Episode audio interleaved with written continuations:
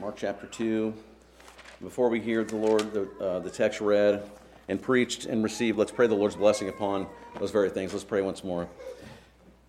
Lord God, we come now to you and we are eager to hear your word.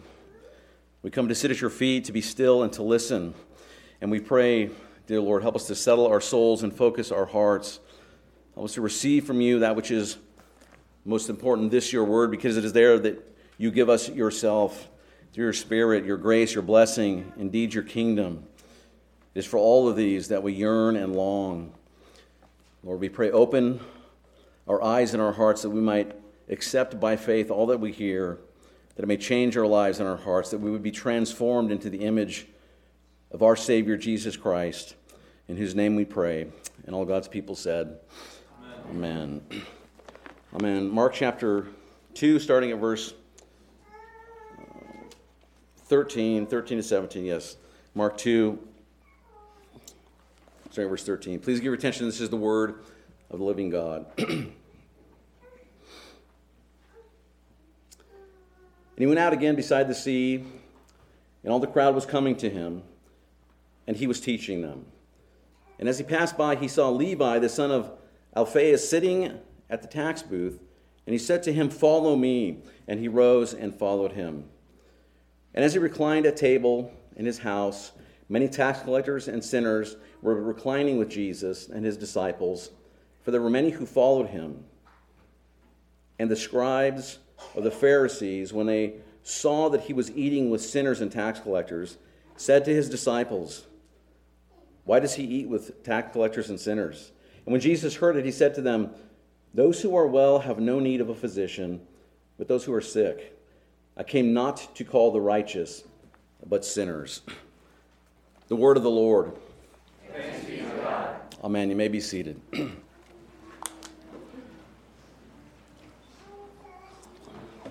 we come this morning to this brief passage the call of Levi and the dining place of sinners. the call of Levi and the dining place of sinners. We're confronted, as we do in this brief passage, with questions questions about the kingdom. Who gets in the kingdom? And what are the qualification for getting in to this kingdom? And it's through a controversy that these questions come to us. Uh, we find this throughout Mark 2 and 3. We've seen it already the conflict and the controversy um, by what Jesus uh, does and says. And as these controversies take place, um, we'll have many things revealed to us in these chapters about the nature and the manner of the kingdom of God. so, as we come to this text, let's discover there, once again, who gets in the kingdom and what's the qualification for those who do so. You'll notice as we begin the text, as we heard in verse 13, Christ is again, it says, by the sea. By the sea, and what's he doing? He's calling disciples unto himself. And if you'll remember last week, Christ uh, made this bold declaration that the Son of Man has the authority on earth to forgive sins. And with that declaration came conflict, came offense, right? He blasphemed uh, in their thinking.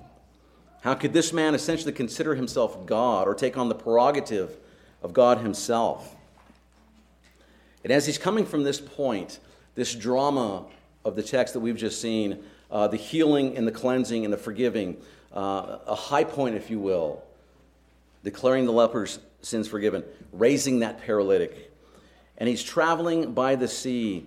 Um, and the sea, of course, is something that's very important in the Gospel of Mark. It's a very important place. Actually, throughout Scripture, the sea uh, is an important theme, is an important theme that we see there. But remember for now that so far in the Gospel, the only other mention of the sea uh, was in chapter 1 when Christ was, again, calling disciples to himself. And so Christ comes and he calls this man named Levi. And Levi, it says, immediately followed him. We're not given background. Mark is brief, he's, uh, he, uh, he's fast paced. There's no background about him, there's not much about Levi. It's very brief. It says, once again, um, very churchly, it says he's a tax collector. We know from the other Gospels that Levi is none other than Matthew, who would go on to write the Gospel of Matthew. But Mark's point, again, as it was before, in not giving information is very important. And that point is that as this kingdom advances, it is so worthy of being joined to that dramatic action is called for. Action, a response is called for. That's how important and worthy this kingdom is as it goes forward. And so when Christ comes and says, Follow me, a man has to leave everything and follow him. That's the kind of kingdom that this is. And this is the urgency that's required of that call. And so we see as we read this that this call comes in uh, Capernaum, um, a, a, pretty important place in regards to business. It was a center for commerce and travel. And from that lang- the language of the text, um, we see that Levi is, it says, a tax collector in this region. tax collector is how this is translated usually in our English Bibles. Um, but that's not really merely what they did. They didn't just collect taxes. Uh, so it's a bit misleading. Uh, the word is related to a noun that means buying or purchasing. And that's because he's not a tax collector in that he doesn't work directly for the Roman government. he's actually an entrepreneur. And so, what Rome would do, um, appealing to men's greed, is he would, they would sell regions of land, um, which required a certain amount of taxes to be paid uh, for that land. And uh, Rome would say to someone like Levi, um, and so we'll sell you that region, the, the, the, rights to it. However much more you can collect over what we want, that's up to you. You can make as much as you want or as little as you want, as long as we get the taxes that we've set uh, for it. And you think of this kind of uh, situation, what kind of people would you think would be interested, attracted to that kind of business? To be a tax farmer, really, is what they were. That's kind of the more um, how it's historically been understood. Um, who, would, who would be involved in this? Right? What would characterize someone like this? That someone who uh, greed would certainly be um, a descriptor, shrewdness, right? Someone to, to pull and extract from his people extra money that he tells them are owed to, to Rome, also that he can fill his own wallet. and these tax collectors, tax farmers, uh, they weren't poor. Right? No one went into that business to become poor. They worked the system and they leached from their own countrymen. He's named after right, Levi, one of the tribes of Israel. And so they worked the system and they leached from their countrymen. They didn't have a good reputation. They didn't have a reputation for giving people breaks on their taxes or for breaking even in their business or even doing without. They always made money, which means they were always what? Extorting their own people of money for themselves. And so you can imagine these tax farmers uh, were not all that popular amongst the businessmen, amongst the landowners. They were not the kind of people that you would want to associate with. They were actually and accurately viewed as treasonous because that's what they were. That's what they were doing. They were going against their own nation and people and taking the side of and serving Rome for their own gain. And so every time you saw one of these individuals, a tax farmer, it was a reminder as you did, we're not entirely free. We're not really back in the land like we should be. Because all of my life, I'm paying tolls, I'm paying taxes. Even some of my own people are always taking money from me. So, tax farmers were really low on the hierarchy of society, truly outcasts. And the rabbis viewed them in this way as well. Uh, they viewed them um, along the likes of robbers and murderers in the Gospels, as you know, you're familiar with, they're commonly linked with people of the likes of sinners and prostitutes. They aren't people you'd invite to family gatherings. They're people you avoid. They're enemies of God and they're enemies of God's people. Yet, this is the kind of person, as Christ is teaching, that he reaches out to here in our passage and he says, You follow me. And as he does, he's brought right back to the problem that we saw earlier in this chapter. He's forced into a situation where he's dealing with those who are unclean, outcasts. Earlier, it was because of what? You remember a physical malady this individual had, a physical ailment. But here, it's a moral ailment. Right? This man is morally impaired by his own choice, all to enrich himself. And Christ has no problem associating himself by his own choice with this kind of moral loser, as it were, in the community. And how did the other disciples feel, right? If it's, we're, always in danger, and I bring this up a lot because um, it's true. We're so familiar with these, with the text, and so familiar with these incidents uh, that they just kind of, we, we uh, they're, they're, the familiarity breeds like cavalierness about it. What do you think the disciples, given this situation, how do you think they felt about this man, Levi, Christ calling him and him following them? Right? They were, they were happy and willing uh, to follow Jesus in chapter 1, right? But that was before they knew who he'd make them associate with in chapter 2. And again, notice where this call happens. He called them by the sea. Why is that? because that's his turf. That's where he's collecting taxes. And Jesus calls him to join with his disciples. And where were they called, the disciples? They were called by the sea. Why? Because they're fishermen. and so it's likely that these men already had interactions with one another. Right? The disciples likely knew Levi, this tax collector, tax farmer. And we know this because we have inscriptions that have been found um, from Asia, for instance, that tell us that Rome, which was under Roman, Roman control at the time, that there was a toll on fish, right? The fishermen paid a toll on, on, on their goods, right? So the fishing industry was taxed, and part of the proceeds of all that you caught went to the Romans. So it makes sense that these disciples, every time they caught anything from that Sea of Galilee, they had to walk over to Levi's booth and give him part of their hard earned income, and likely also Levi's cut that he added on top of what was required by the Romans. And so imagine that as Christ says to him, You follow me. You would think, You can't possibly be talking about that guy. You can't be talking about him. He's a known enemy, remember, of the nation in general, and specifically to these fishermen as businessmen. And we have to understand how this works in that culture as well, right? The associations and the, in the, the, uh, the contact societally. In that culture, um, it's framed t- almost completely on honor and shame. Honor and shame. That's hard for us to grasp in our day and age.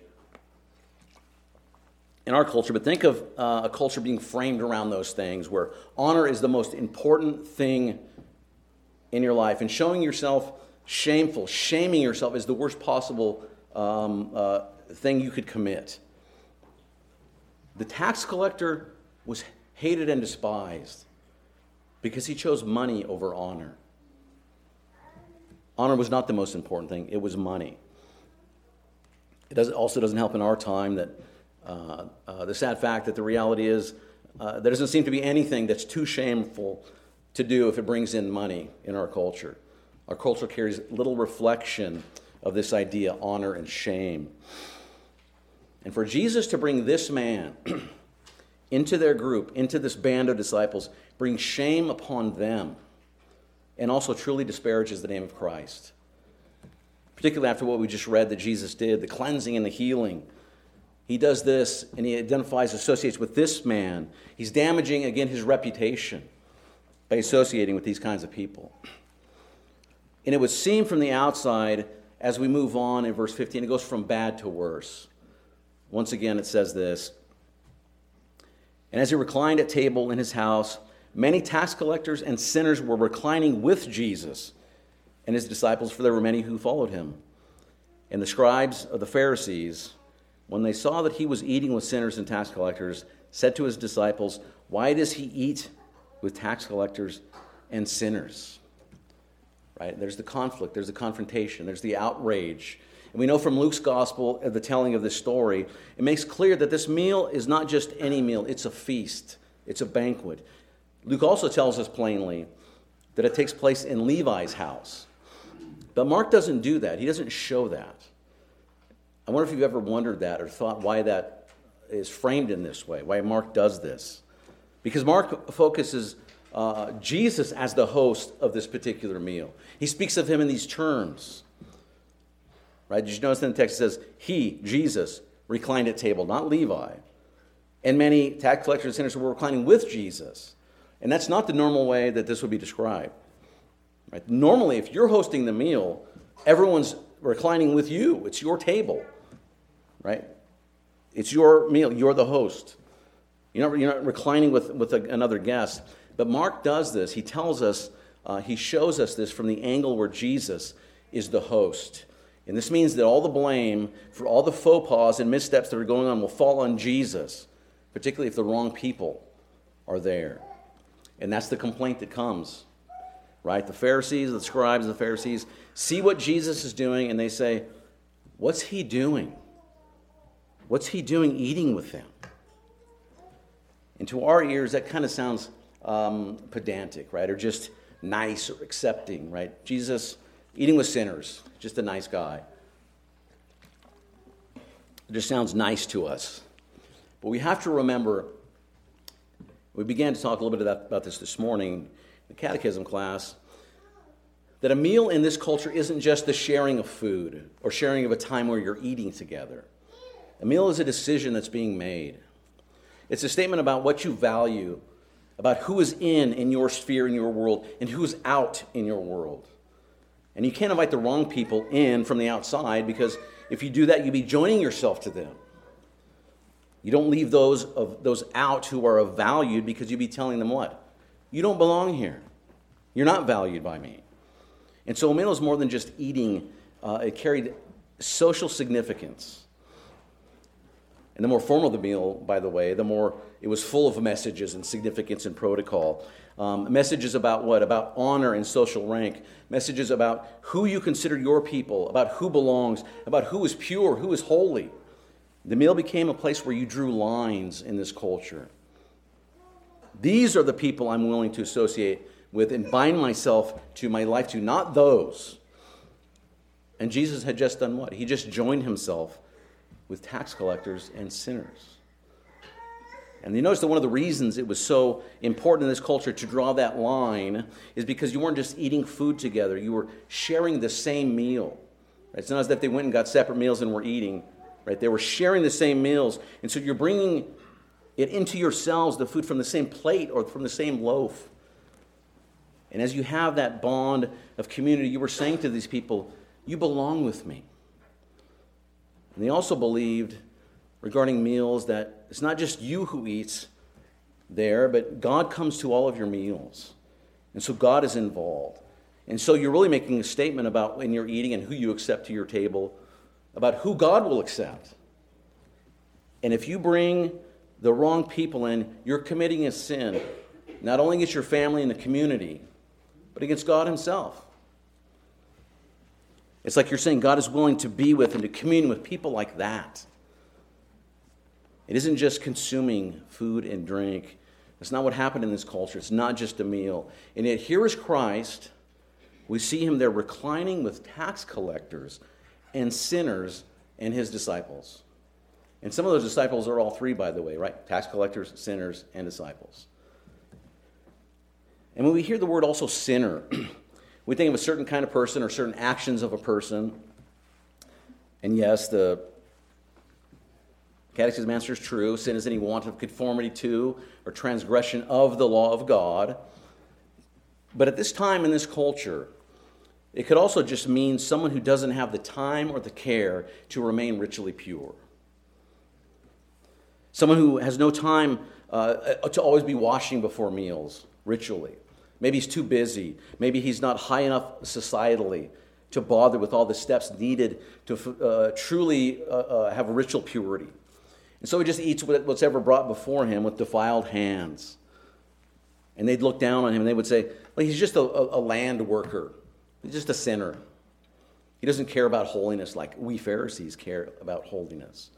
And the Pharisees did, in fact. They had marked themselves out as those who were clean, who, didn't, who did, care, did care about keeping purity, keeping those sorts of laws. And lots of history happens into intertestamental period. But they ended up uh, uh, being very committed to keeping themselves to keep pure by forcing upon themselves, right? You know what they did um, certain rites and rituals that really only the priests were required to keep. And they did it to say, we're, not, we're doing this to show that we're not going to associate with Jews who don't care about these things, who don't care about Messiah's coming. We don't associate with, with those who don't care about the kingdom and about holiness. We're the holy ones. We're the ones waiting for God to come and to redeem his people again. and we'll be ready when he comes. Imagine that, the Pharisees. And this is the context in which Jesus brings sinners to dine with him and violates all of this cultural protocol. And he calls a tax farmer, sits down with sinners, and he joins them all in a meal in front of everyone to see and everyone to be offended by. That's no way for a true rabbi and savior to act. If he's bringing in God's kingdom, he's doing it all wrong. Clearly, no one told him differently, no one told him the way. And them being present, the scribes and the Pharisees, are outraged. What would God make of this? Right? Christ doesn't seem to care at all about holiness. But what right does he just sit down and eat with these people, sinners, and apparently accept them into his own band of disciples? Who is this guy? And that's the question we have to contend with. Right? They had a lot of problems, but that's a question that we have to contend with ourselves. Because we think of the situation of Israel, right? How is it that, uh, in this picture, Christ, who is the Holy One, says to sinners, Feel free to come and eat and join your life with mine. Again, Israel has been exiled from the land. Why? Due to sin, due to their not caring about these things. And Messiah comes and eats with sinners. The description of those who were uh, kicked out of the land for being sinners, it doesn't make a whole lot of sense that purity is so important. And yet, that's what's before us in this text this morning. Again, verse 16. And the scribes and of the Pharisees, when they saw that he was eating and drink, eating with sinners and tax collectors, said to his disciples, Why does he eat with tax collectors and sinners? 17. And when Jesus heard it, he said to them, Those who are well have no need of a physician, but those who are sick. I came not to call the righteous, but sinners. And Christ is making it very plain right at the front. Here's who's allowed, and here, who's di- here is who's disallowed. And the categories he uses are not what we would expect that he would use. He has not come for everyone, he's saying. He's only come for sinners. And what does that mean? Have you thought much about that? What does it mean? Isn't it good to be righteous? What does it mean that he isn't here for the righteous? Well, a couple of different, you know, but there are different ways you could parse that out, but we might think that it means, well, you're already righteous. Pharisees, you're already good and faithful Jews. You're keeping holiness, you're trying to be clean and pure. You're not the problem in Israel. No, I've come for sinners because they need to clean themselves up and become like you so that God may bring his kingdom and his peace back to you. That's not what he's saying. They might have thought that's what he was saying. It's not what he's saying. And we know that's not what he's saying from, uh, we read Jesus' own words and, and see his works throughout his ministry. What he's saying in this, that I've not come for the righteous, he's saying, okay, you're righteous. I'll take you at your word.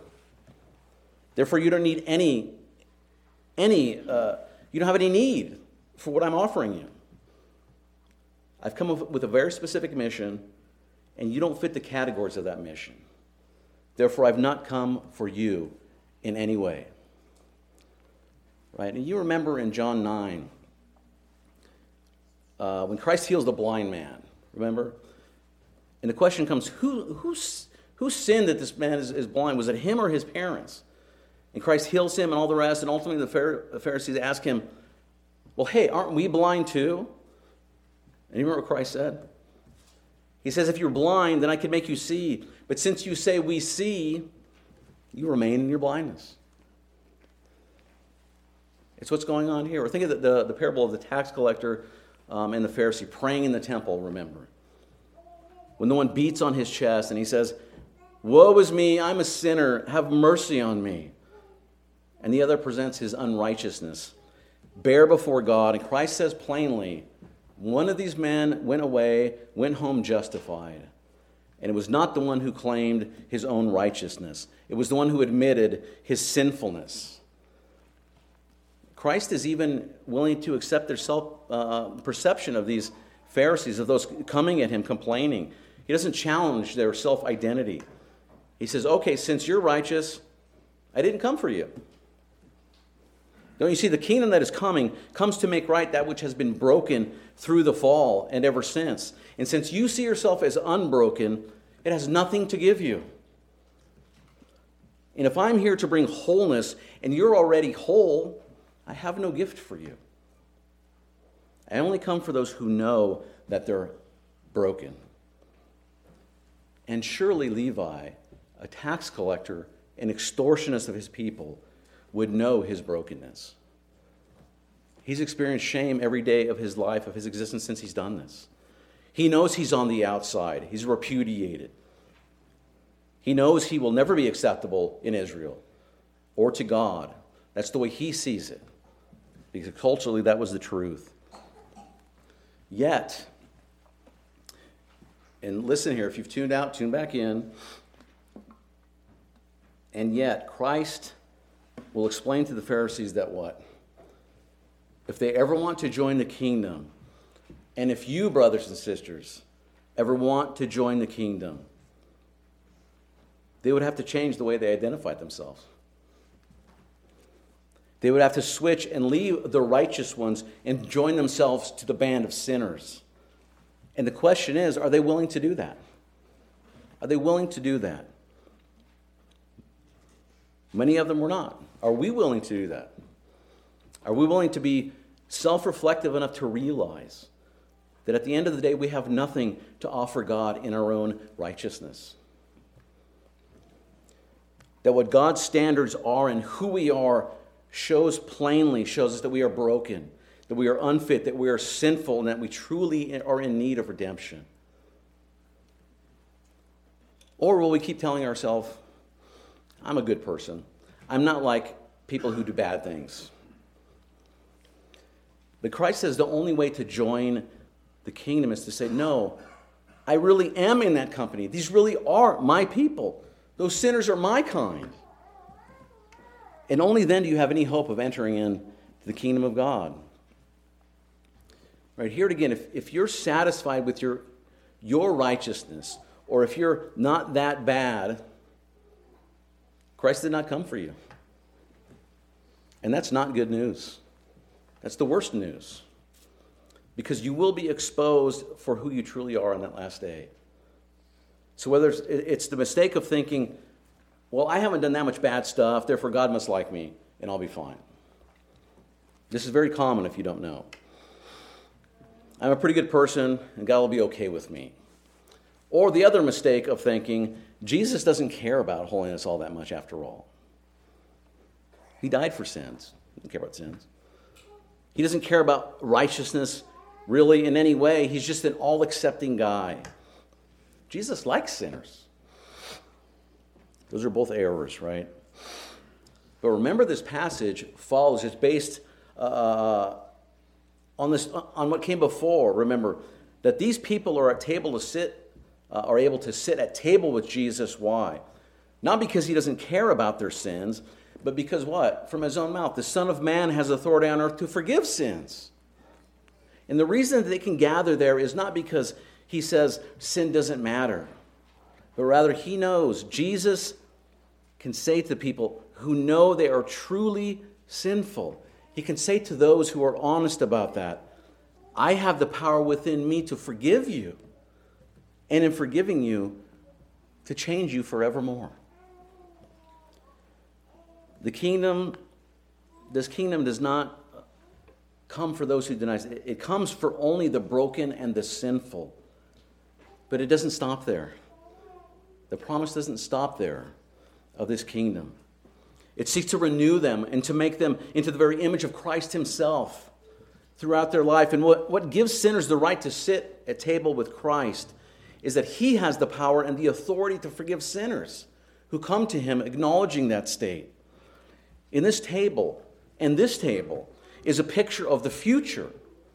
And you can know that because of what the Gospels do with Christ around other tables that we read about. Christ will say, as the Gospel goes forward, and as he sits with his disciples who are tax collectors and sinners, he can say to them at that meal, This is my body broken for you. This is my blood, which is poured out for the remission of your sins. And the reason you sit with me at table is because what am I'm about to go and do in body and blood. And the reason you can gather with me here is not because I don't care about sins, but I have come to make the world right again by giving my life for those who know that they have a need and that they're unfit and they could never come on their own, those who know that they're broken, those who know their estrangement and their enmity with God. And I will give my own body and blood in order to secure your place at that table.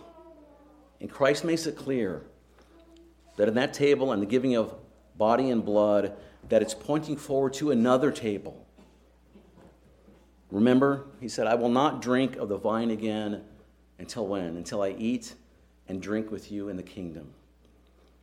That day when God restores all thing and things and we're ushered into the great marriage supper of the Lamb. On that day when we'll finally see him and we'll gather around him at his table, at that table. And those who were sinners, but now have been made completely new, new creations in the resurrection of the dead that his work secured for them. The glorious thought. Christ comes, you see, for sinners and sinners only. And if you cannot identify yourself as one, you'll never sit at that final table. But he comes for sinners in order that he might forgive them and make them new, new creations for a new creation through the shedding of his blood and the breaking of his body. So, people of God, this table is set for sinners sinners who are making their way to a final table where they will truly, in righteousness, sit with the righteous one. So come this day admitting who you are. Again, not qualified, not qualified to come, not clean, not whole, not righteous in and of yourself, but come looking to Christ by faith. And in doing so, repenting of all of your sins and failings, even of this past week, those things that are not fitting for this Savior you are united to Him. If you are united to Him, your identity is in Jesus, the righteous one, the perfect one. And He calls to you see who you are, now go be who you are, trusting and walking with Him in faith and glory for all of your life, even to eternity. Let's pray. Our Heavenly Father and our loving God, we delight to give you praise we are overwhelmed at your love and your mercy towards us. We thank you for your providence in our lives and for our beloved Savior who gave his life for our sins and rose for our justification. And we pray, Lord, that you would continue to strengthen us and to protect us. Help us, Lord, to walk in Christ in this pilgrim life, to love him more, to know him more Help us to know and believe and trust in your strength and in your righteousness. And that apart from you, helpless sinners, but in you, holy and pure, clean enough to sit at table with you. Help us, Lord, we pray, as you're working in us. We pray for this church. Strengthen um, the individuals and the families here. Strengthen us as a body. Or continue to Continue to walk with us and carry us in love. Lord, help us to be self sacrificial for you as you were for us and to show the love that we've been shown. Father, bless the families of this church, bless the children, that they would never know a day where they did not know their Savior. And like the children of Zion, they would sing with delight and glory as they come, knowing Christ as their Savior for all of their days. Lord, we pray for the parents that they would set a righteous example and they would train them in the fear and admonition of the Lord, and Lord, that when they fall and fail, and when they fail, that they would be honest with their children. Their children that their children would know that they, they have a mutual Savior who loves them both. Lord, we pray for those who are suffering in this congregation, physically or financially or relationally, whatever it might be, Lord. Help us all to know that you are the God of the resurrection of the dead, the God of provision and sustenance, and that these things are passing away, and that we will one day be made new without disease, without brokenness, without hurt in our bodies, without sin. Father, we pray, strengthen us, be with us in all that we do, carry us and be with us until we can come again as your people and meet once more to delight in Jesus, our Savior. We ask it all in His name. Amen.